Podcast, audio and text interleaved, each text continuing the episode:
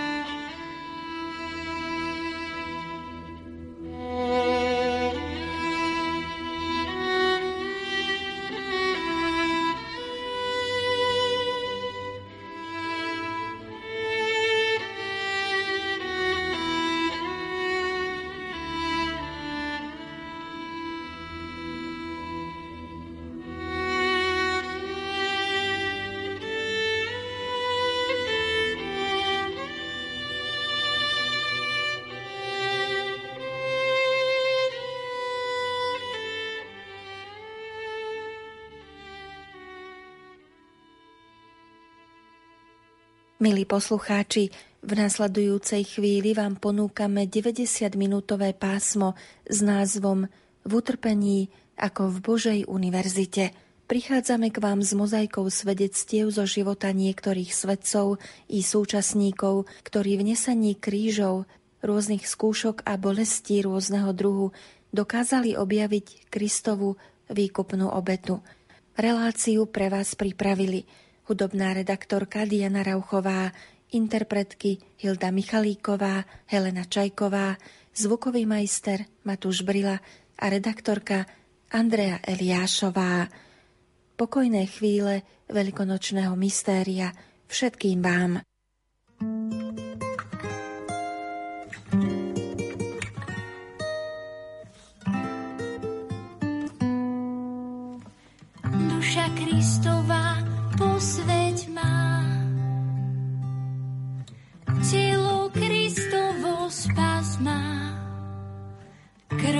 Kristova napoj má, voda z boku Kristovo obmýma.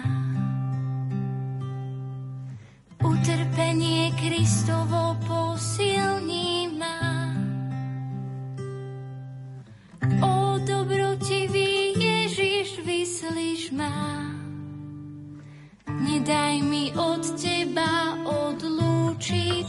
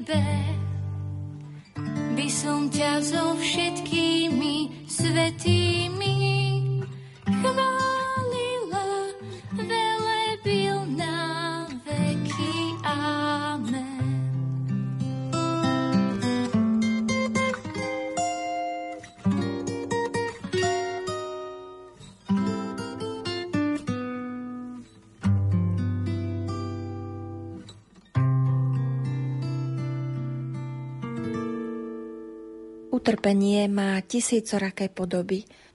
Odkedy ho Ježiš objal na svojom kríži umúčenia, už nie je bezvýznamné. Dokáže otvárať brány neba. Dokáže posvecovať duše a kropiť ich nebeskou útechou, že každá bolesť má v očiach pána nesmiernu hodnotu a príjmaná vodovzdanosti do Božej vôle pripravuje jej nositeľovi istotu stretnutia sa s pánom v jeho kráľovstve, kde zotrie každú slzu. Pani Eva Randová z Bratislavy je konvertitkou a študentkou teológie. Vekovo zrelá žena, mama dospelého syna, po dlhoročnom hľadaní našla nielen pravú cestu k Bohu, ale dnes svojim svedectvom pomáha aj iným pochopiť niektoré podstatné prvky katolíckej viery čo jej do života priniesla skúsenosť s utrpením a bolesťou, vám prezradí v nasledujúcom svedectve. V roku 2013 som sa starala o mojich rodičov, ktorí potom aj obidvaja zomreli v jednom týždni. Vzniklo také určité prázdno, lebo naozaj človek keď sa stará o druhého človeka, tak veľa aj získava. Rozprávala som sa o tom aj s mojim spovedníkom a on mi poradil, že aby som si našla nejakého človeka raz do týždňa, ktorého by som chodila navštevovať, ktorý by potreboval pomoc. Samozrejme to nie je také jednoduché postaviť sa pre druhého, že odteraz sa ja budem o vás starať raz do týždňa. Stala sa taká vec, že mojej kamarátke, dávnej kamarátke, zomrela mamička a keďže sa tá maminka starala aj teda s tou kamarátkou o cerku, tak e, bola to veľká strata, lebo tá cerka nebola zdravotne na tom dobre.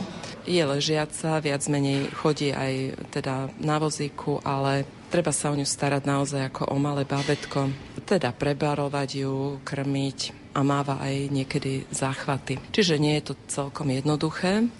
A mňa napadlo, keď som teda bola pozvaná na pohreb kamarátkynej maminky, že by som jej ponúkla, že by som sa teda naučila s tou cerkou zachádzať, čo treba jej pomáhať. A keď by súhlasila, že by som vždycky raz do týždňa tam jej prišla pomôcť. Zároveň paralelne sa rozvíjala ďalšia činnosť moja, a to bola príprava členstva v treťom ráde sestier Božského vykupiteľa, ktorých zakladateľka matka Alfonza vo svojej kongregácii zaviedla práve takéto návštevy chorých v domácnosti. Takže ani neviem ako, ale skutočne z dvoch strán sa to vlastne začalo takýmto spôsobom vyvíjať a viesť to k tomu, že som začala chodiť naozaj do domácnosti, opatrovať chorého človeka. A pochopila som jednu úžasnú vec, že takýto človek je pre nás väčším darom ako my pre ňoho. Keby totižto utrpenie toho dievčaťa neexistovalo, ani ja by som nemala e, možnosť prejaviť milosrdenstvo druhému človeku. A práve v tom milosrdenstve sa zjednocujeme s našim Bohom. Teraz môžeme povedať, no dobre, ale ako títo ľudia k tomu prídu, že musia až tak veľmi trpieť preto, aby sme my mohli prejaviť milosrdenstvo. Samozrejme vieme, že otázka utrpenia nemá v našom obmedzenom myslení dokonalú odpoveď. Ale jedno vieme povedať s určitosťou, že aj náš bezhriešný pán Ježiš za nás hriešných trpel. Aj preto, aby nám šiel príkladom, ako vo všetkom, čo robil. Prijímal utrpenie z lásky k Otcovi a k nám a je dobre, keď to robíme aj my. A pani Eva Randová sa ešte delí aj o tieto svoje skúsenosti a poznanie dievčatko, alebo teda už mladá slečna, o ktorú sa starám a ktorá teda je stále ako keby malé bábetko, teda nie je schopná samostatne existovať, tak úplne presne reagovať na to, čo je hovorím, alebo neviem ani presne, či ma dokonale vníma. Ona len teda má v podstate postarané o seba, čo sa týka fyzickej časti. Vzhľadom k tomu, že som veriaca, a chodievam k nej po obede, o druhej, od druhej tak do takej 8. 9. večer, tak vlastne mám toľko času, že môžem sa pri nej veľa modliť. A to je úžasné. Naozaj s tou modlitbou začíname o tretej korunkou Božiemu milosrdenstvu, potom sa pomodlíme spolu rúženec, potom si čítame z nejakých kresťanských časopisov. Keďže chodím do školy, tak e, ešte sa niekedy môžem pri nej aj učiť. No a samozrejme pri tom všetkom sem tam ju treba prebaliť, nakrmiť, tíšiť ju, keď má takú ťažšiu, ťažšiu chvíľku. Ale ja odchádzam odtiaľ povzbudená, úžasne naplnená, radostná, šťastná. Jednak potom príde mamina, ktorá je tiež spokojná, že mohla trošku vypadnúť a aj vidí, že o jej cerku je dobre postarané a že teda je spokojná. Už len to, že som pri nej a že sa modlím, to znamená, že mám tam ten priestor a vidím aj napríklad, e, keď sa dejú také ťažšie veci, že sa modlím napríklad e, k Michalovi Archanielovi, tak e, aj to pôsobí niekedy, že ona sa upokojí. Čiže učím sa také dôvere v Boha a spoliehaniu sa na Boha. To znamená, že mne to v konečnom dôsledku dáva viac ako jej. Neviem presne, čo sa deje v jej srdiečku a v jej mysli, ale ja to viem presne, čo sa deje vďaka nej v mojom srdci. Naozaj vnímam úžasnú radosť naozaj z toho, že môžem poslúžiť Kristovi, ktorý je v nej. Je to živý Boh, ktorý príjima odo mňa túto starostlivosť a to je úžasný pocit. Ako sa teda dá duchovne rásť v týchto skúsenostiach? Tak tieto skúsenosti mi opäť raz potvrdili, že Kristové slova Hľadajte najprv Božie kráľovstvo a ostatné vám bude pridané, sú Božou radou pre reálny život na tejto zemi. Lebo tento svet sa nás silou mocou snaží presvedčiť o opaku že až keď budeme mať všetky naše potreby zabezpečené, potom budeme šťastní, budeme si môcť užívať a až potom sa budeme môcť konečne venovať duchovným veciam. No a charite až vtedy, keď bude z čoho. Presný opak je však pravdou. Svetkami sú aj naši predkovia, ktorí, hoci chudobnejší od nás, žili život oveľa šťastnejšie a spokojnejšie ako my. Vnímam práve pri takýchto situáciách, e, ktoré prežívam aj u tohto dievčatka, že naozaj svet nás chce obrať o tú jedinú možnosť nášho skutočného šťastia keď nám tvrdí, že šťastie je niekde inde. Chce nás obrať o tú ozajstnú radosť a pokoj, ktorá spočíva práve v službe Bohu. Samozrejme, tá služba Bohu je konkrétna služba tým, ktorí to najviac potrebujú. Práve v takejto činnosti, bezpodmienečne spojenej s modlitbou a obetou, bez toho to nejde, pomôžeme nielen druhým, ale zároveň aj sami sebe. Lebo môžeme nájsť to, po čom v skutočnosti najviac túžime. Rozdávať a prípadne dostávať pokoj, lásku a bezpodmienečné prijatie. No a čo nám to pripomína? Predsa nášho nebeského Otca. Z tejto veľkej lásky a túžby nás aj stvoril, aby jeho bezpodmienečná láska k nám zaplavila svet. Ak ho napodobňujeme, tak sme šťastní tiež. Sme predsa stvorení na jeho obraz. My nie sme z opice. Nás uspokojí len a len to, čo uspokojuje nášho Boha. Nič viac a nič menej. A to ostatné, to nám bude pridané ešte navyše. Možno nie zrovna nejaký nadbytok, ale všetkého tak akurát. Začnime preto dôvere a statočnosti žiť túto veľkú pravdu o nás, ako o Božích deťoch. Neutekajme sami pred sebou, lebo náš Boh je pravda sám. Jemu môžeme s určitosťou veriť. Prečo? Lebo On je proste svätý Boh pripomína na záver svojho svedectva pani Eva Randová z Bratislavy.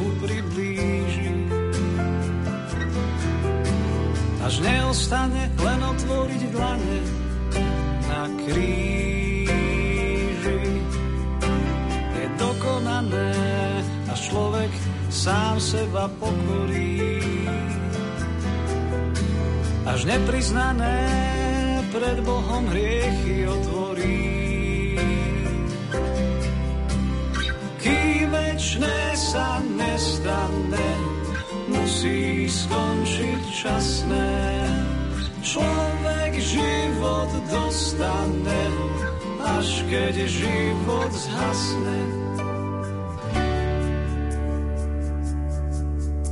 Je dokonané a človek sám blízkym odpustí.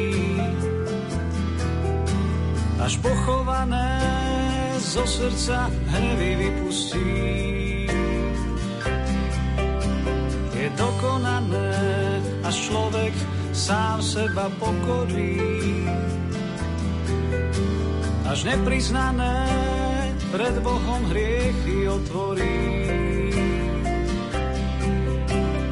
Kým večné sa nestane, musí skončiť časné.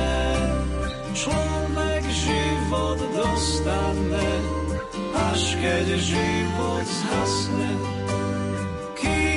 Večné sa nestane, musí skončiť časné. Človek život dostane, až keď život zhasne.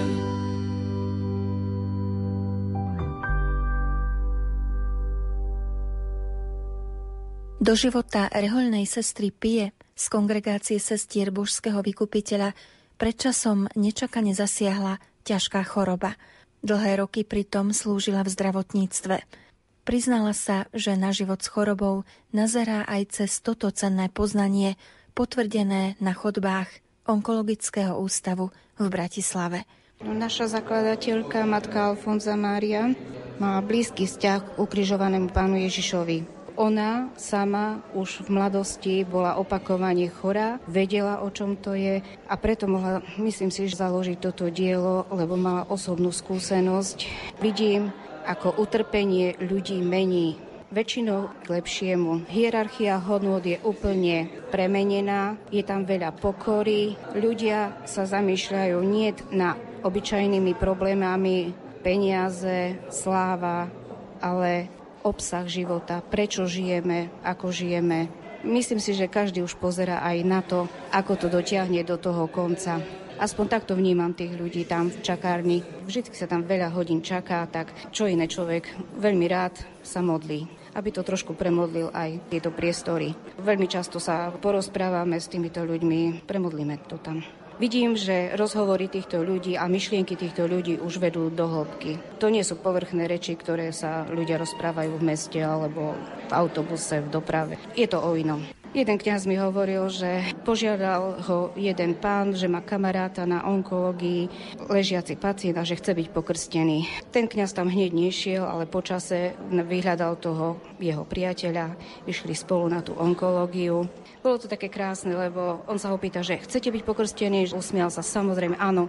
Tak vraj, pokrstil som ho, sveté príjmanie som mu dal, sviatosti všetky. A on, jak sme skončili, zomrel. Tam priamo pred nami zomrel. Pozrel som sa na toho priateľa, ten priateľ hovorí, ako lotor z pravej strany.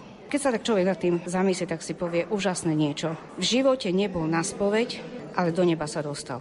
Hovoriť či nehovoriť o ťažkej chorobe s ľuďmi, ktorí ňou prechádzajú, Sestra Pia má takúto odpoveď, respektíve takéto odporúčanie. Každý si myslí, že tí ľudia, ktorí prechádzajú onkologickým ochorením, nedokážu rozprávať o rakovine. Nie je to pravda. Títo ľudia chcú s niekým rozprávať práve o týchto veciach. Otvorene chcú rozprávať, chcú sa s niekým porozprávať. Otvorenosť voči týmto ľuďom priamo aj o odchode z tohto sveta a títo ľudia to chcú počuť, chcú vedieť o tom. Samozrejme to nejde náraz, že prídem niekoho navštívim a mu to začnem rozprávať, ale postupne aj tieto veci. Kde ideme, kde smerujeme, kde je náš domov.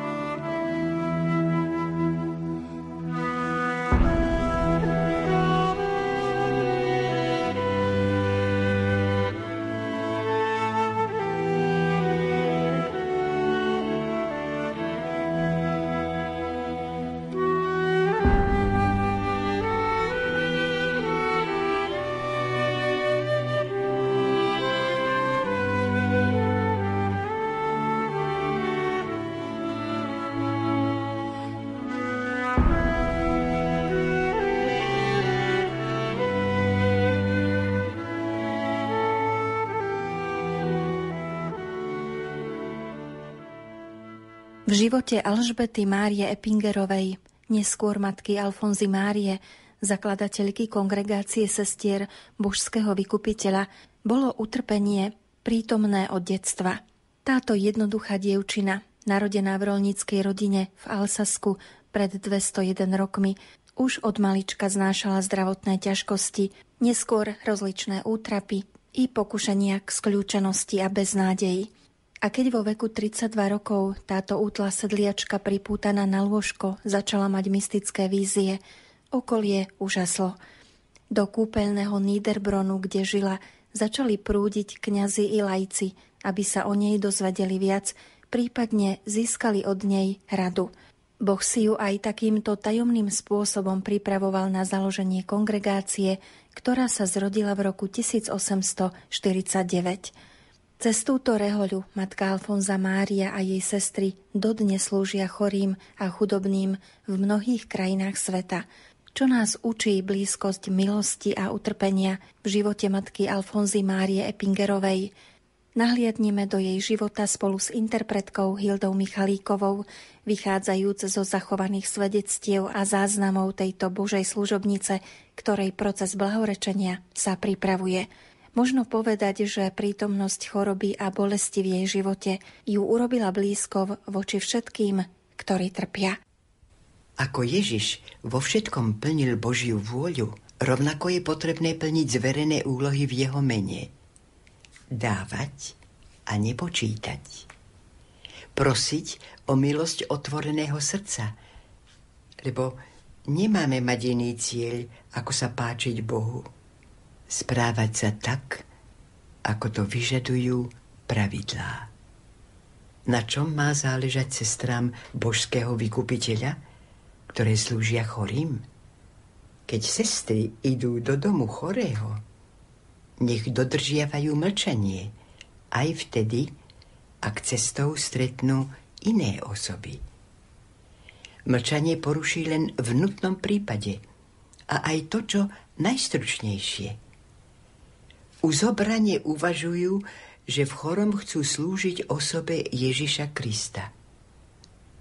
Vo svojom vnútri prosia pána o osvietenie a poznanie, ako môžu počas služby pomôcť duši, ktorú on vykúpil za tak drahú cenu. Prosia ho, aby požehnal ošetrovanie, ktoré vykonajú pri chorom aby ošetrovaný dosiahol spásu svojej duše.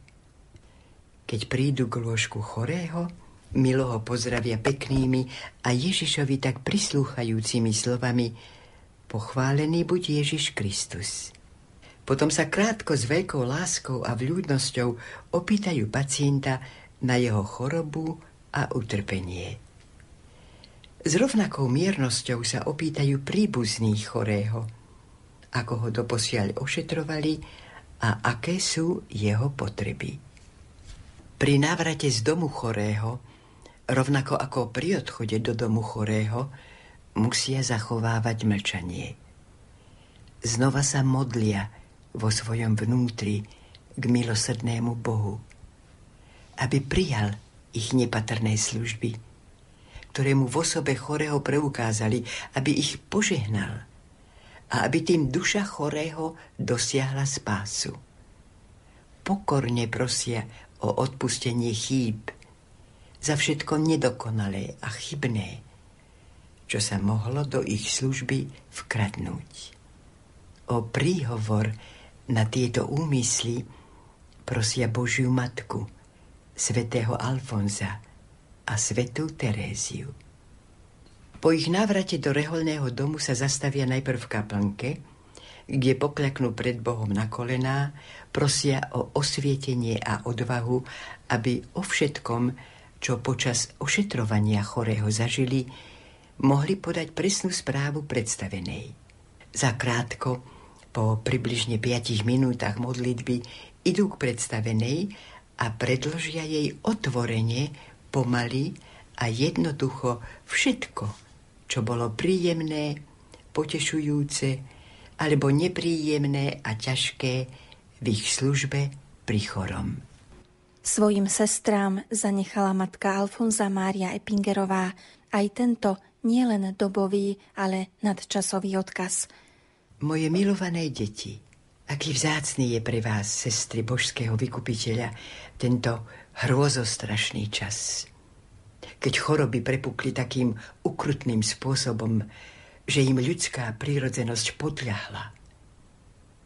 Deti moje, zvlášť tu platí, aby ste zachraňovali duše, ktoré boli vykúpené drahou krvou nášho božského spasiteľa a ktoré smrť berie tak rýchlo a nepripravené. Nech je ich väčšiná spása vašou najnaliehavejšou a najdôležitejšou úlohou. Keď budete vyčerpané únavou, preťažené odporom a znechutením, ponáhľajte sa ku krížu, rozímajte, pre koho a prečo zomrel Boží syn takouto ponižujúcou a trpkou smrťou. Pre koho? Ach, pre nás všetkých. Prečo? Aby zachránil naše duše od väčšného zatratenia a aby nám otvoril nebo. Pri pohľade na nášho spasiteľa, umírajúceho na kríži, spoznáte cenu duší. Spoznáte, akú cenu má v jeho očiach jedna jediná duša, pre ktorú bol ochotný zomrieť, len aby ju zachránil. Pozbierajte teda odvahu, milované deti, nepočúvajte hlas prirodzenosti, ktorá sa vspiera a chce vás premôcť. Ako útechou vám bude na smrteľnom lôžku, keď budete môcť povedať svoju kvitnúcu mladosť som zasvetila službe pánovi. Z lásky k nemu som sa zriekla všetkého, čo mi svet ponúkal a čo som mohla od neho očakávať. Smela som žiť ako nevesta Krista a teraz, keď zomriem ako obeta lásky k blížnemu, je to pre mňa šťastie. Matka Alfonza Mária svoje sestry zároveň povzbudzovala aj takto. Nebojte sa, milované céry v Kristovi. Keď sa cítite vyčerpané namáhavou prácou a nočnými službami, keď vás prepadne únava, keď sa cítite chladné alebo vyprahnuté pri rozjímaní a pri modlitbe. Aby ste sa dobre modlili a rozjímali, na to nie je potrebný pocit zbožnosti a prelievanie slz. Vzbuďte v sebe túžbu zbožne sa modliť a rozjímať. Konajte všetko s čistým úmyslom. Duchovné i telesné skutky milosrdenstva. A ostatné prenechajte Bohu. Ešte niečo vám musím povedať, deti moje. Chráňte sa pred márnou slávou. Utekajte pred ľudskou pochvalou. Nikdy ju nevyhľadávajte. Pozerajte len na to, aby ste sa páčili Bohu. Usilujte sa nasledovať božského ženícha v láske, skromnosti a pokore. On miluje pokorných a dáva im svoju milosť. Poslúchajte sa navzájom a srdečne sa milujte. Nezabudnite na slová, ktoré som vám už viackrát opakovala. Trpte, modlite sa a mlčte.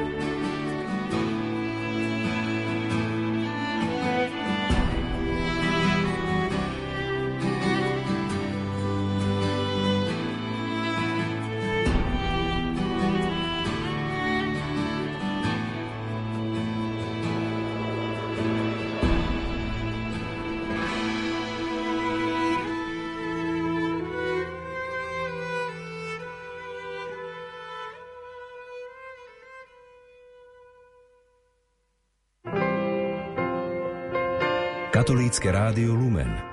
Svetlo a pokoj do vašich príbytkov.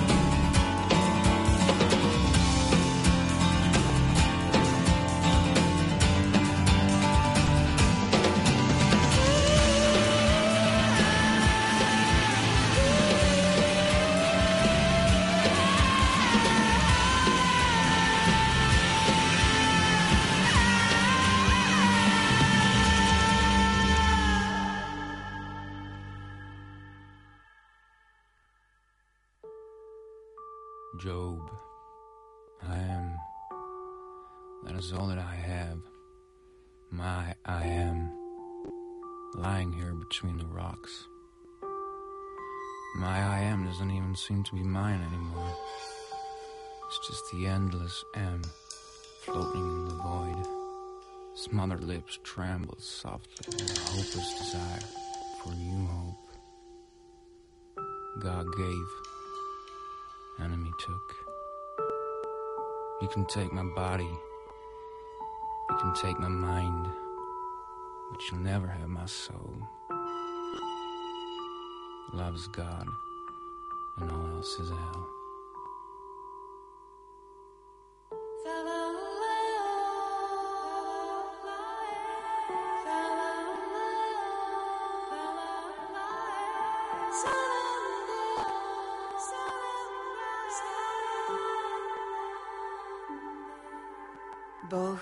Neušetrí,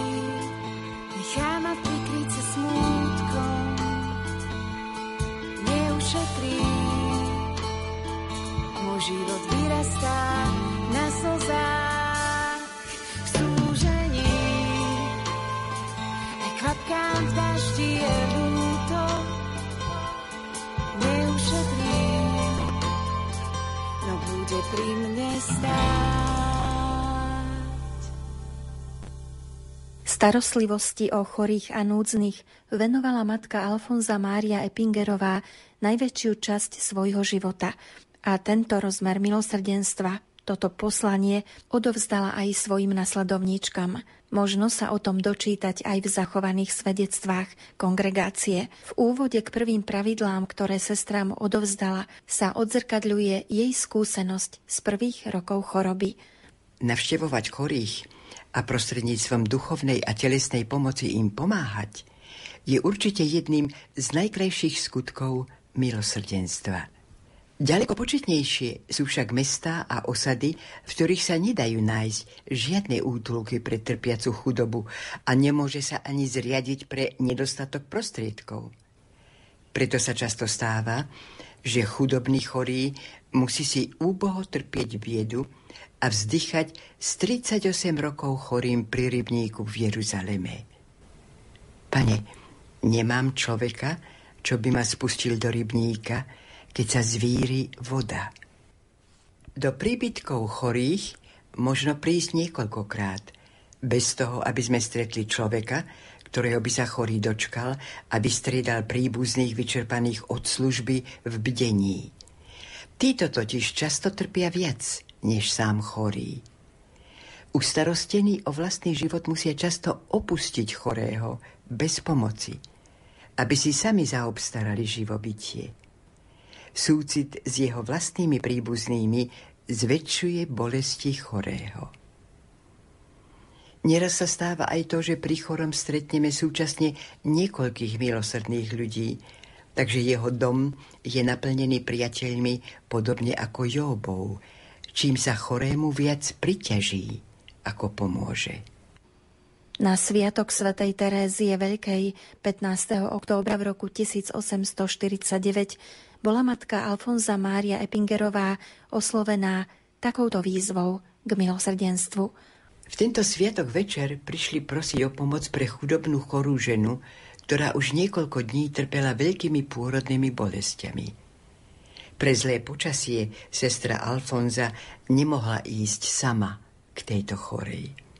Poslala dve postulantky s bielizňou. Vymenili biednú a veľmi špinavú postelnú bielizeň a vzali ju do kláštora, aby ju vyprali. Postulantky sa tiež postarali, aby chorá dostala výživnú polievku. Dňa 16. októbra pán povedal sestre Alfonze Márii, že sa mu páči, ako sa modlí za tých, ktorí sa nachádzajú v nebezpečenstve hriechu. Večer v ten istý deň išla sestra Alfonza osobne, sprevádzaná jednou postulantkou k chorej žene. S postulantkou vymenili znovu poštelnú bielizeň, umila chorú, ktorá kvôli nepríjemnej chorobe a nečistote veľmi zapáchala. Táto navštívala na chorú priaznivý vplyv, lebo ešte v ten večer sa jej stav zlepšil. Sestra Alfonza ju navštívila ešte raz, aby videla, či sa postulantka o ňu dobre postarala.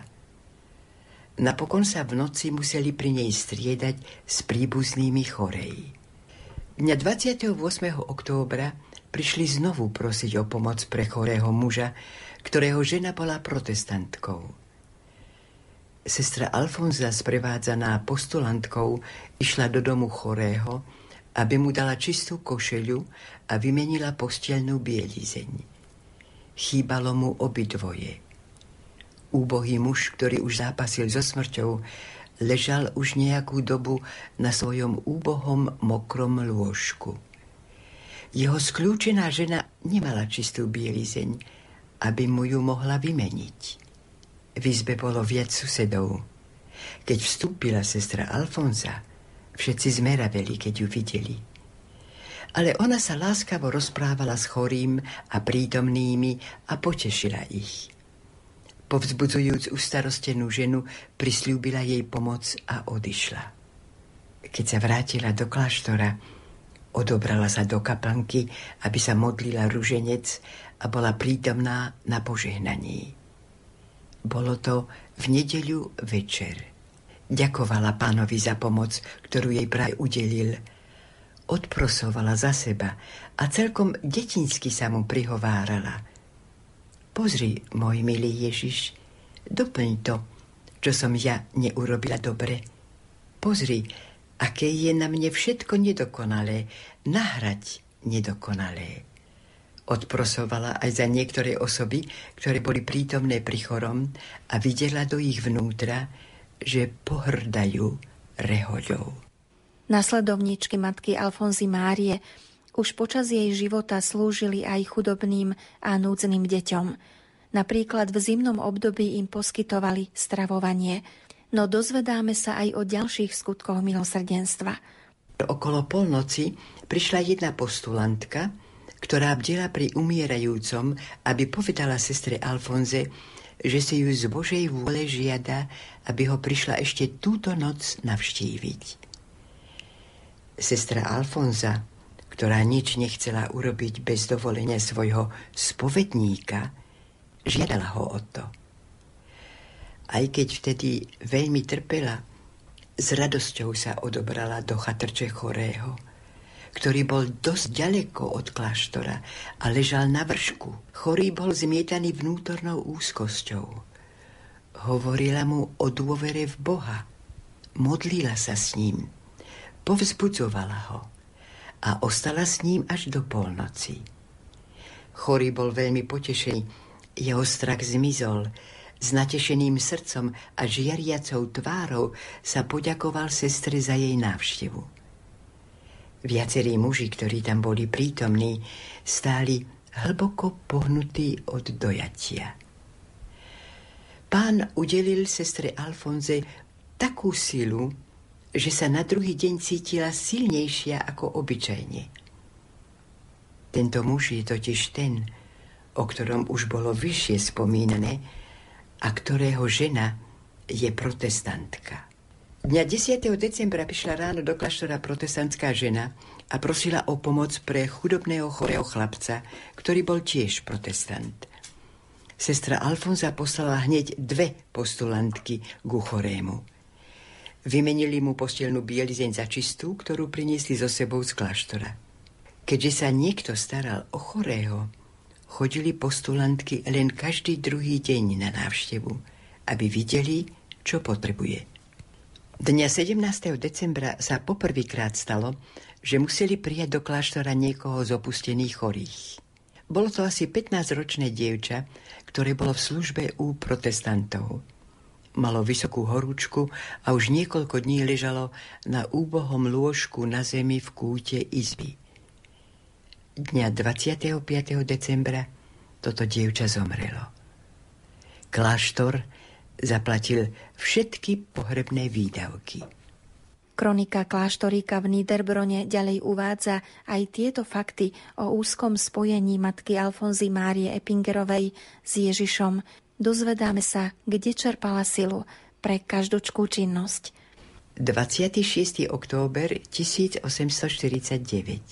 Dôverné spojenie a zjednotenie sa sestry Alfonzy Márie s božským ženíchom pretrváva aj počas jej činnosti cez deň. Nič ju neruší. Nič nie je schopné ani na okamih ju odlúčiť od neho. Pri každej činnosti ho prosí o pomoc. Každú záležitosť, ktorú má riešiť, mu odporúča ako jeho vlastnú záležitosť. Predkladá mu svoje slabosti, svoju nevedomosť a vždy opakuje, že sama od seba nemôže nič. Toto spojenie s pánom prechováva v celkom jednoduchom rozhovore s veľkou detinskou dôverou a jednoduchosťou srdca. Ak má napríklad prijať cudzie osoby, alebo viesť postulantky, alebo niečo v dome zariadiť, s prírodzenou jednoduchosťou povie svojmu božskému ženíchovi Môj milý Ježiš, urob to teraz ty sám. Ty vieš, že ja nič neviem. Je to tvoja vec. Urob to. Pri prijímaní osôb povedz teraz týmto osobám, čo im chceš povedať. Uč ich. Keď sa modlí, alebo je ponorená do rozjímania a vtedy ju odvolajú, povie svojmu božskému ženíchovi Pozri, môj milý Ježiš, volajú ma robiť niečo iné. Počkaj trochu. Je vážna a úctivá, ale predsa v jej výraze tváre vládne vždy skromná veselosť, ktorá je milá a príťažlivá. Chce, ako jej patronka svetá Terézia, aby sa vždy napredovalo na ceste modlitby s detinskou dôverou, nevyumelkovanie, v jednoduchosti srdca, spokojom a radosťou. A toto sa usiluje stále vštepovať aj postulantkám. No a jej nasledovníčky majú tento príklad pred sebou aj dnes v kláštoroch v službe v nemocniciach, sociálnych ústavoch, školách, všade tam, kde odovzdávajú štafetu milosrdenstva.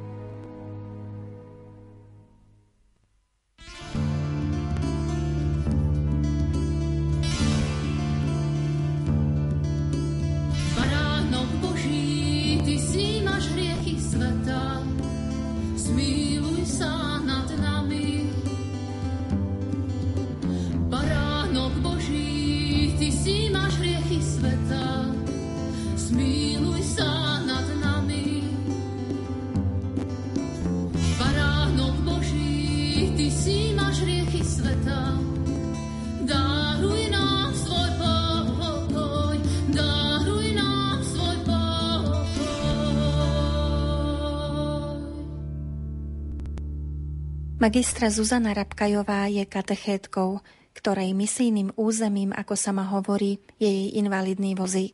Je naň pripútaná už od detstva. Napriek tomuto handicapu dokázala v živote už pomôcť mnohým ľuďom. Ukazuje deťom i dospelým cestu ku Kristovi. Na katechézy k nej chodia aj známe osobnosti, napríklad športovci. Hoci s utrpením žije roky, nie je zatepknutá, pretože v ňom našla spásonosný rozmer. Nereptala ani vtedy, keď sa k jej postihnutiu pridala ešte rakovina. Z tej ju pán zázračne uzdravil pred vyše 23 rokmi a ona potom dala Bohu zvláštny sľub. Ale viac sa o tom dozviete v jej svedectve. Niekto mi hovorí, že však na to si zvykla. Na to sa zvyknúť nedá. To alebo príjmeme, alebo nepríjmeme. A príjmeme to len s Božou pomocou a láskou. Detstvo som mala veľmi ťažké. Dnes sa človeku na vozíku neposmievajú, nehádžu do vás, ale ja som toto všetko zažila ako dieťa. Som jedináčik, takže som sa nemala veľmi komu požalovať. V rodičoch som oporou mala, ale tých som nechcela zaťažovať s tým, že som cítila samotu, že som priateľky nemala. Mojou ľudskou oporou bol vždy a zostal doteraz kňaz. Prvé sveté príjmanie bol pri mňa zlom, ktorý to všetko, čo bolo ťažké, naraz premenilo. Eucharistia je pre mňa stredobodom života. V každej chorobe prekonala som leukémiu. Vtedy som si uvedomila, že pán Boh niečo so mnou chce. Bola som rok na onkológii a väčšinou bezvedomí. Ale každý deň sa mi priniesla Eucharistia a v tej chvíli som bola pri vedomí. A hneď pri nástupe na onkológiu ja som sa pýtala, že aká je životnosť. Vtedy sa to nehovorilo a sa ma pýtali, že prečo to chcem vedieť, tak som povedala, že chcem sa pripraviť. Ja som sa tešila na odchod. Nie ako útek od utrpenia, ale na stretnutie s pánom. Keď som už bola z toho vonku, som sa pýtala, prečo som sa uzdravila. Ale nie ako výčitku, ale aký to má zmysel, čo pán Boh odo mňa chce. A vtedy som sa rozhodla robiť to, čo robím dodnes. Ako vďaku. Ja som od začiatku teda ešte za totality, učila deti tajne. Doma. Som pripravila deti na prešeté príjmanie. Práve po tej chorobe som si povedala, ak je to možné, tak by som chcela vyučovať dospelých. Ako vďaku za to, že som z toho zdrava vyšla. S tým umyslom to robím dodnes. Mne sa to zdá nie ľahké, určite nie, ale práve preto sa to oplatí. Tu je skutočné misijné územie na tomto voziku. Viera je milosť, takže ja to nemôžem do nich nejako vliať, iba za nich prosiť. Mala som aj to, že tu boli mladí, ktorí povedali, no, tak ideme sem len kvôli svadbe, lebo je to krajšie. Áno, majú pravdu, je to krajšie, ale na mne je s Božou pomocou ukázať, že prečo je to krajšie. A väčšina to povedali, ukázala sa nám cesta. To ostatné treba vymodliť a vyobetovať.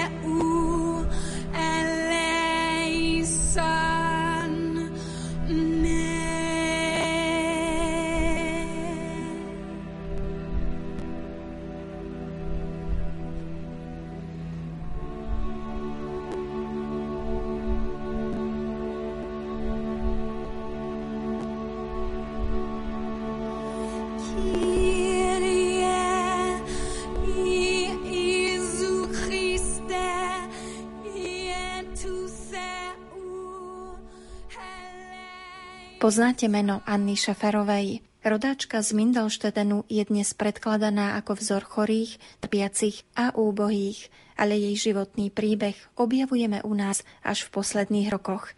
Svetý pápež Jan Pavol II ju 7. marca v roku 1999 vyhlásil za blahoslavenú a pápež Benedikt XVI 21.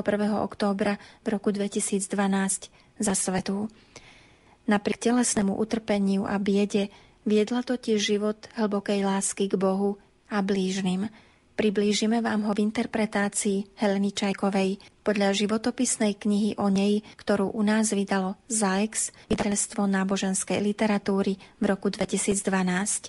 Anna Šeferová sa narodila 18. februára v roku 1882. Bola dcérou stolára a od malička sa prejavovala ako tichá bytosť. Už v deň svojho prvého svetého príjmania ponúkla sa Ježišovi ako obeď za hriechy. Svedčia o tom zachované zápisky.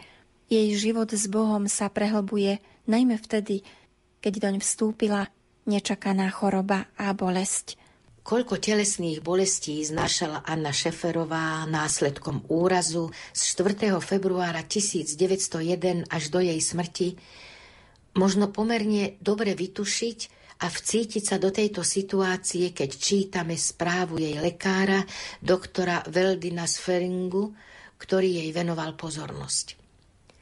Podrobne píše o Anninej situácii a o jeho starostlivosti. Anna Šeferová z Mindelštenu prišla do mojej starostlivosti 3. mája 1901 kvôli rozsiahlým popáleninám oboch predkolení – Popáleniny utrpela v dôsledku pádu do kotla na umývanie. Pacientka bola od nástupu 90 dní v nemocnici v mojej starostlivosti a opatere. Keďže vypršala podporná povinnosť, prepustili sme ju k jej matke. Nález pacientky v mojej starostlivosti bol nasledovný. Na oboch predkoleniach boli rozsiahle straty pokožky. Tieto isté boli pokryté porovitým, ľahko krvácajúcim bujnením, ktoré neustále vylúčovalo malé množstvo hnisu. Starostlivosť bola veľmi zdlhavá. Počas opakovaných sedení museli byť tieto bujnenia odstránené kvôli vysušeniu rany. Neskôr bola prevedená transplantácia kože, kde sa priateľka Ani Šeferovej ponúkla ako darca. Tieto transplantácie už mali úspech, nemohli byť však dokončené, nakoľko Anna veľmi zle znášala narkózu, bez ktorej by zásah bol veľmi bolestivý. Liečba bola niekedy prerušená, nakoľko Anna bola bez finančných prostriedkov a starostlivosť nepripadala do úvahy. Nechcela prijať podporu súrodencov, aj keď ju jedna sestra s bratom značne podporovali. Počas mojej neprítomnosti som Annu Šeferovú príležitostne navštevoval. V týchto rokoch vojny sa v dôsledku dlhého pobytu na lôžku dostavilo ochrnutie oboch nôh.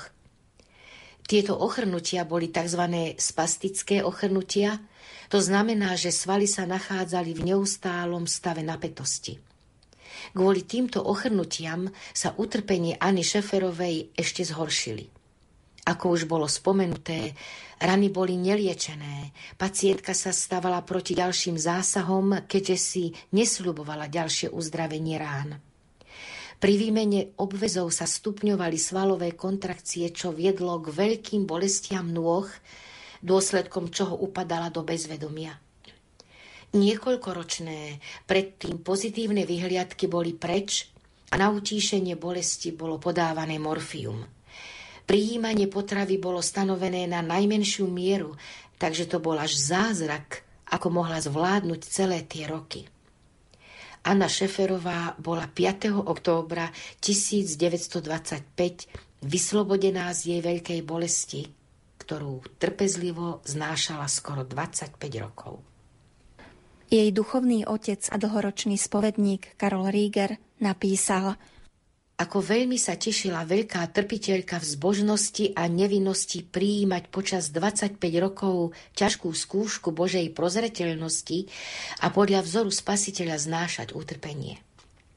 Odovzdaná v tom videla volanie ukrižovaného pána, jej životnú úlohu ako odmenu väčnosti. Zosnulá trpela s veľkou trpezlivosťou. V nezmerateľných bolestiach som počas 25 rokov nepočul slovko netrpezlivosti.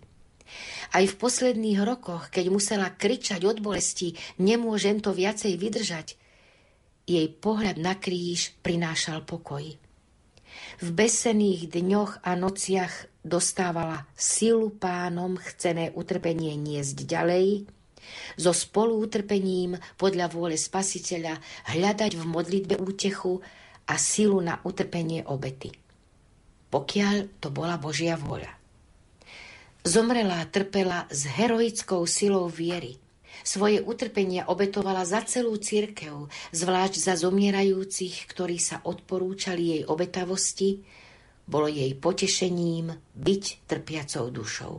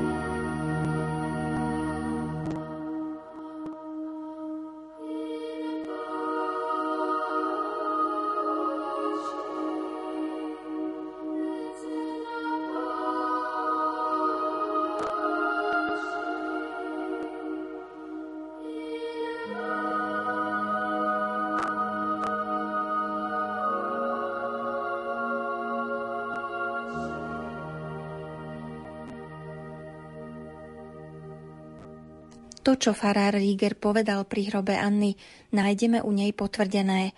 Príklady z jej listov ukazujú odovzdaný postoj duše a prijatie jej údelu a utrpenia. V jednom zo svojich listov Róze Imloverovej píše Ak máme neustále srdcia na kríži a kríž v srdciach, potom môžeme všetko s láskou a radosťou neustále znášať, čo nám Božia prozreteľnosť darovala na kríži a v obete. Často ďakujem milému Bohu, že mi dal a zachoval rozum, že mu môžem ďakovať za všetky milosti a utrpenia. Každé nadýchnutie by malo byť úkonom vďaky a lásky. V inom liste zasa vyznáva. Modliť sa a trpieť za svetú církev a jej pastierov je pre mňa nadovšetko. Vždy pri svetom prijímaní vnútorne prosím Spasiteľa, aby chránil svoju církev a svojich pastierov a nech mi pošle bolestné mučeníctvo, ktoré by som znášala za nich, nech som aspoň malou obetou za hriechy. Anna Šeferová sa učila chváliť Boha vo všetkých veciach. Je to viditeľné z viacerých jej listov. Celé telo je neustále obťažené bolesťou od chodidiel až po temeno hlavy. Ruky ma tiež veľmi bolievajú. Môj Bože, ďakujem Ti za každú hodinu utrpenia. Môj Bože, milujem ťa. O môj Bože, s úplnou oddanosťou som sa odvzdala Tebe. Nechaj ma trpieť podľa Tvojej vôle. Nechaj ma trpieť na kríži, na ktorý si ma položil, ako Ti je milé s láskou a ochotou prijímam kali horkosti a budem ti ďakovať až do posledného nádychu. Tvoja svetá vôľa mi postačí vo všetkom a moja vôľa nech utícha. Cez toto zjednotenie s Božou vôľou spoznávam, že moje utrpenie je dozrievaním pre nebo. Nemám viac smet po pozemských útechách, ale po trpkosti a bolesti, ktoré chcem na Tvoju česť znášať s trpezlivosťou. So svetou láskou a poslušnosťou chcem obsiahnuť svoj kríž a boskať ho. A podľa Božej vôle tak dlho trpieť, kým nebudem zrelou pre väčšnú lásku, prečný život. O môj Bože, chválim ťa viac za všetky utrpenia, ktoré mi daruješ, než za všetky od teba obdržané potešenia. Pravú Božiu lásku nemožno dosiahnuť, ak nepiješ z kalicha utrpenia, ak nezažiješ odňatie svetla a neznášaš opustenosť od Boha.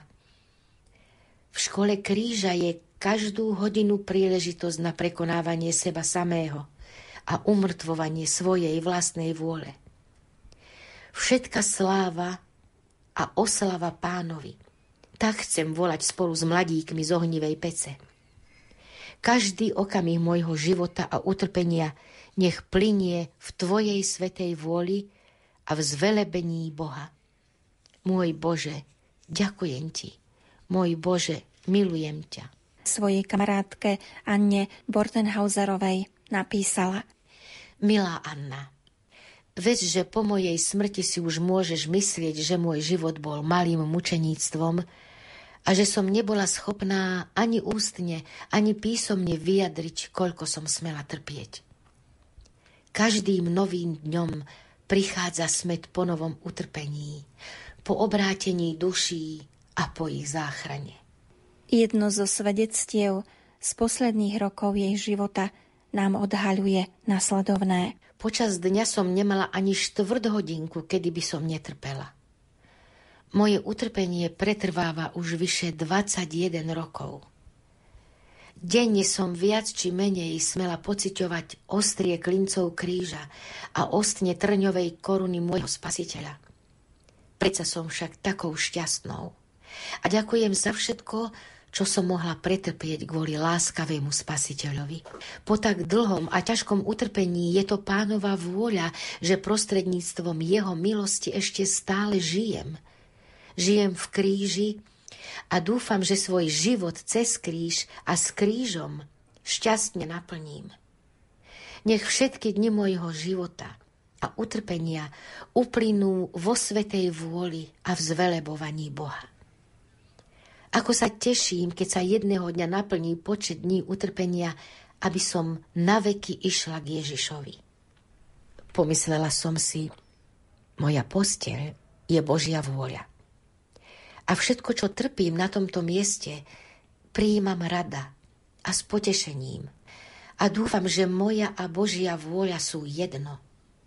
Ak sa od trpiaceho spasiteľa nebudeme učiť trpieť a nasledovať ho vo svetej úprimnosti a ochote po stopách krížovej cesty, potom nikdy nebudeme chápať naše vlastné utrpenie, keď sa nenaučíme a nebudeme rozjímať nad Ježišovým utrpením. Jej lôžko sa stalo dielňou utrpenia a v jej dievčenskej túžbe po reholnom živote, ktorý by Boh požehnal, sa stalo aj kláštornou celou. Ako telesné, tak aj duševné utrpenie nám dáva podnet, príčinu, smieť mnohé skúsiť a učiť sa, ako ťažko božský trpiteľ na kríži postupne znášal utrpenia a to všetko z lásky k nám, biedným hriešnikom. Aká šťastná som vždy po svetom prijímaní, že to perom nedokážem ani napísať. Ach, tu vždy zabúdam na moje pozemské utrpenie a túžba mojej biednej duše ma ťahá uctievať v každom okamihu, v každom čase môjho Boha a Spasiteľa ukrytého vo sviatosti. V týchto konkrétnych hodinách som často tak veľmi šťastnou, že by som nikdy nevymenila so žiadnym vládcom sveta ani za celý svet moju posteľ plnú utrpenia. Vo svetej modlitbe a vo svetom príjmaní nachádzame našu najväčšiu potechu na postelnom lôžku. Aké prešťastné sú tie hodiny po svetom príjmaní, keď pán neba a zeme zotrváva v našich srdciach. O, ako šťastne môžeme potom zvolať Nechaj ma oddychovať v tvojom srdci, ktoré ma tak vnútorne a vrelo miluje.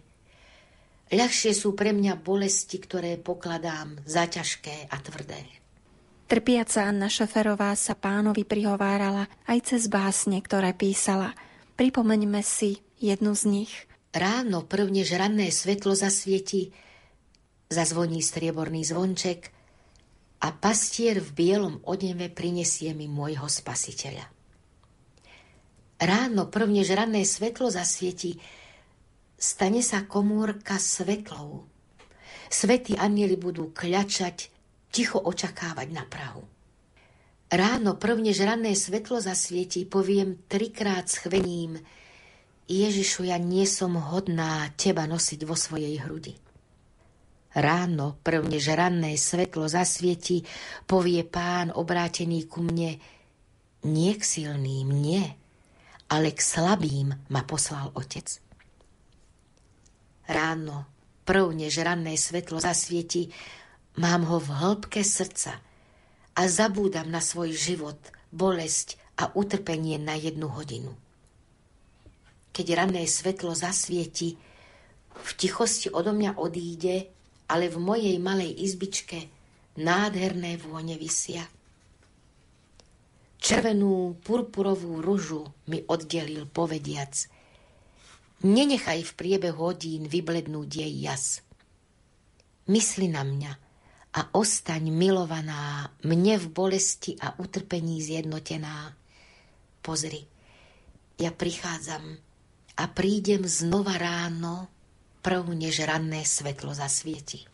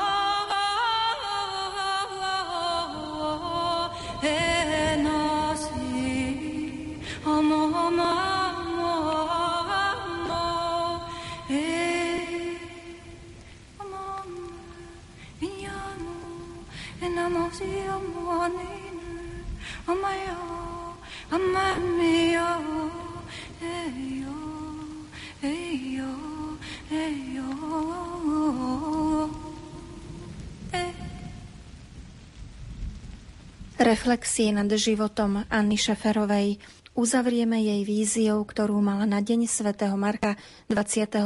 apríla v roku 1923, keď podľa jej vlastnej správy na Veľký piatok Kristovho utrpenia upadla do 8-hodinovej stuhnutosti krečov a takto prežila odsúdenie a umúčenie pána Ježiša Krista. Svoju víziu nadiktovala Roze Imlauerovej, Originál je dodnes zachovaný. Uvidela som milého spasiteľa. Ukázal mi trňovú korunu, kde na špicoch vyseli kvapky krvi.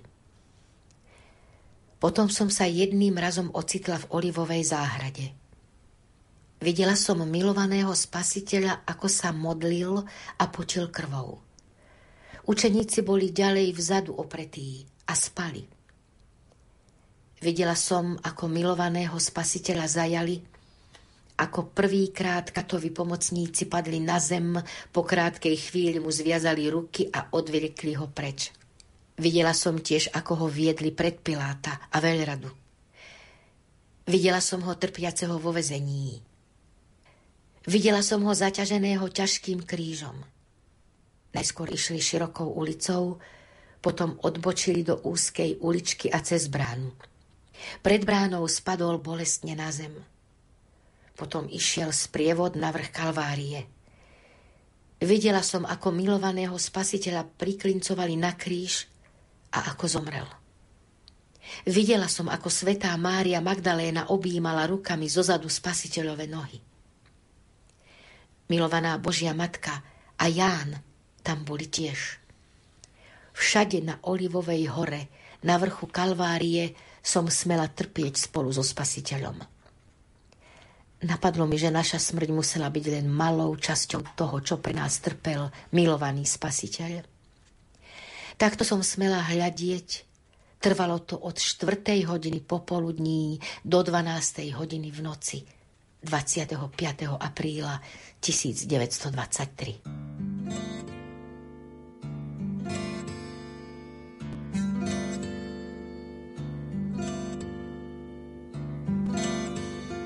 Lamb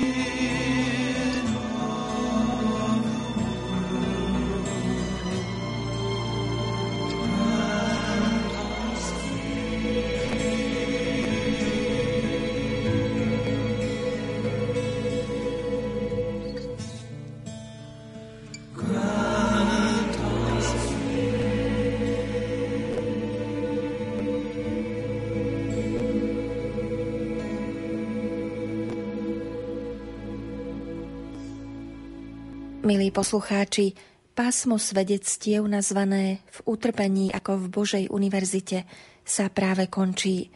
Cez mozaiku rôznych výpovedí sme trochu poodkryli závoj zmyslu malých i veľkých obetí, ktorým Ježiš Kristus na kríži dal spásonosný charakter.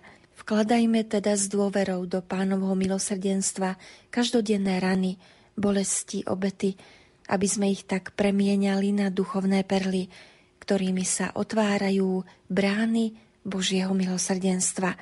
Na relácii spolupracovali hudobná redaktorka Diana Rauchová, interpretky Hilda Michalíková, Helena Čajková, zvukový majster Matúš Brila a redaktorka Andrea Eliášová. Želáme vám čo najhlbšie prežívanie veľkonočného mystéria, utrpenia a vzkriesenia nášho pána Ježiša Krista. my soul.